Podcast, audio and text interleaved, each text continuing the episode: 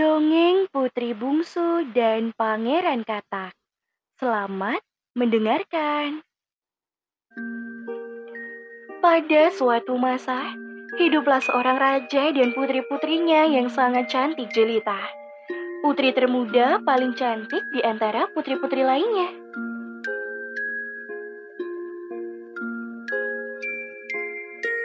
Di dekat istana terdapat hutan yang sangat rimbun dengan banyaknya pepohonan. Salah satu pohon di hutan itu memiliki daun berbentuk hati. Di bawah pohon tersebut terdapat sumur yang jarang diketahui oleh orang-orang. Saat cuaca panas, hutan tersebut sering didatangi putri termuda. Dia sangat senang bermain di sana dengan bola emasnya.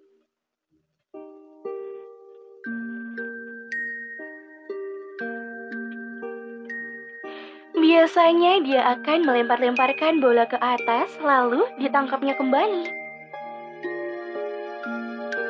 Suatu ketika, karena putri kurang hati-hati, bola emas itu tergelincir tepat di tanah dekat sumur. Perlahan, bola emas itu bergulir dan jatuh tepat ke dalam sumur. Mengetahui hal itu, putri sangat bersedih dan menangis. Namun, tiba-tiba sang putri mendengarkan suara yang aneh. Wahai putri yang cantik jelita, mengapa kamu menangis? Webek, webek, webek. Tanya suara tersebut. Aku, aku menangis karena bola emasku terjatuh ke dalam sumur. Aku, aku tadi salah untuk memainkannya. Gimana? Aku nggak bisa, aku nggak bisa ambil bola emasku. Jawab Putri sambil menangis terseduh-seduh. Putri pun sangat kebingungan. Siapa yang berbicara dengannya tadi? Padahal tidak ada seorang pun di sana selain dirinya. Putri terus melihat ke sekelilingnya.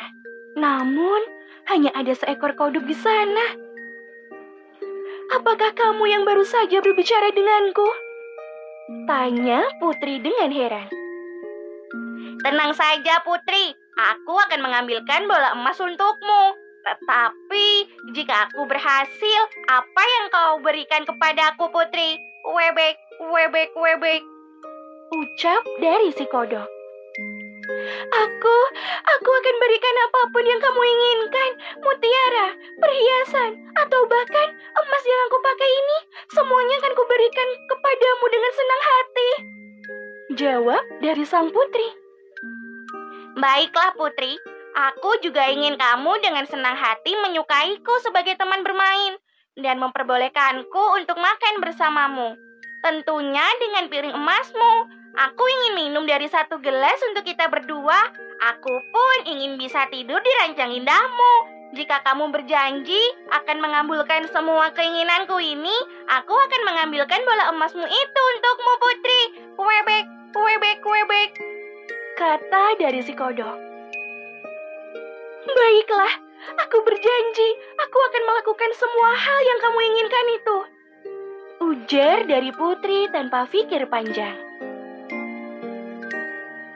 Setelah mendengar janji dari sang putri, si kodok segera mengambilkan bola emas yang terjatuh tadi. Beberapa saat kemudian, si kodok keluar dari sumur sambil membawa bola emas kesayangan sang putri. Betapa gembiranya sang putri, tapi putri tampaknya lupa dengan janjinya kepada si kodok.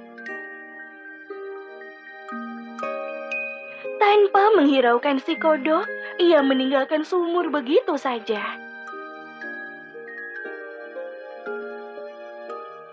Keesokan harinya, saat putri sedang makan bersama dengan sang raja, terdengar suara yang memanggil-manggil dari luar. Wahai putri termuda, bukakan pintu untukku putri. Webek, webek, webek.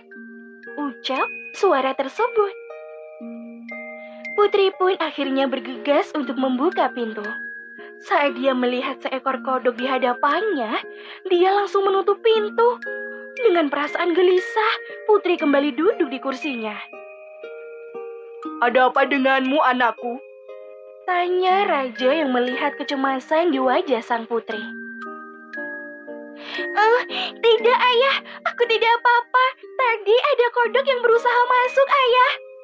Jawab putri dengan gugup. Lalu apa yang kodok itu inginkan? Tanya raja kembali. Uh, oh, itu ayahanda. Saat aku bermain dengan bola emasku kemarin, tiba-tiba bola itu tergelincir dari tanganku dan bola itu jatuh ke dalam sumur. Saat aku menangis, si kodok itu datang dan berusaha untuk menolongku. Tapi dia, dia mengajukan berbagai persyaratan, ayah. Aku pikir dia tidak akan datang kemari karena tidak mungkin kan kodok meninggalkan air, ayah? Jawab sang putri dengan tertunduk sedih. Untuk kedua kalinya, si kodok mengetuk pintu. Hei putri raja yang termuda, biarkan aku masuk. Aku yang pernah kamu janjikan. Putri, buka putri. Webek, webek, webek. Teriaknya. Biarkan dia masuk. Kamu harus penuhi janjimu. Ujar raja kepada putrinya. Dengan terpaksa, putri membuka pintu. Ia membiarkan si kodok itu masuk. Kodok lalu melompat dan mengikuti sang putri. Tibalah mereka di meja makan. Putri, bisakah kamu mengangkatku agar aku bisa duduk bersamamu? Dan tolong piringmu dekatkan lagi untukku. Pintai dari si kodok. Dengan wajah murung, Putri menuruti permintaan dari si kodok. Terima kasih Putri, aku sangat senang. Tetapi aku sangat lelah Putri. Tolong bawa aku ke kamarmu. Aku ingin beristirahat di ranjang indah, indahmu. Webek, webek, webek. Kata dari si kodok. Awalnya, Putri merasa sangat enggan. Dia hanya terdiam di kursinya. Namun, ayahnya terus mendesaknya untuk membawa si kodok ke kamar sang putri. Dengan mata berkaca-kaca, putri akhirnya membawa kodok itu.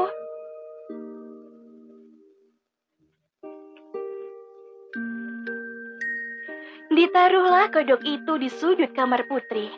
Karena putri juga merasa sangat lelah, ia pun membaringkan tubuhnya di atas ranjang. Putri, aku pun ingin tidur sepertimu, Putri. Angkatlah aku. Jika tidak, aku akan memberitahukan hal ini kepada ayahandamu. Webek, webek, webek. Celetuk dari si kodok. Diam kamu. Kamu kenapa sih? Kodok cerewet. Teriak dari sang putri. Dengan marah, putri melemparkan kodok itu ke tembok hingga ia terjatuh ke lantai. Namun tiba-tiba, kodok tersebut berubah menjadi pangeran. Berubah menjadi pangeran yang sangat tampan. Putri pun sangat kaget dibuatnya. Akhirnya, pangeran pun menceritakan semuanya. Rupanya ia telah disihir oleh seorang penyihir menjadi seekor kodok. Putri yang melihat pangeran seketika jatuh hati kepada pangeran. Raja pun menikahkan putri termudanya itu dengan sang pangeran. Sebuah kereta kencana sudah datang di istana, siap membawa putri dan pangeran ke kerajaan pangeran. Tampak delapan ekor kuda menarik kereta tersebut. Dan ada pula pelayan pangeran yang bernama Henry. Di tengah perjalanan, pangeran mendengar ada sesuatu yang patah pada keretanya. Krek! Henry, coba kamu lihat. Mungkin ada roda kereta yang patah. Perintah dari sang pangeran. Bukan pangeran, itu hanya sebuah ikatan rantai. Akhirnya, aku bisa terbebas dari ikatan itu yang sekian lama telah mengikat hatiku yang patah, pangeran. Ujar dari Henry.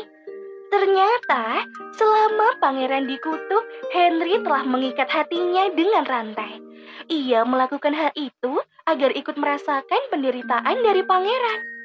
Kini kutukan itu telah hilang, sehingga rantai tersebut pun ikutan patah. Sungguh, Henry merasa amat bahagia.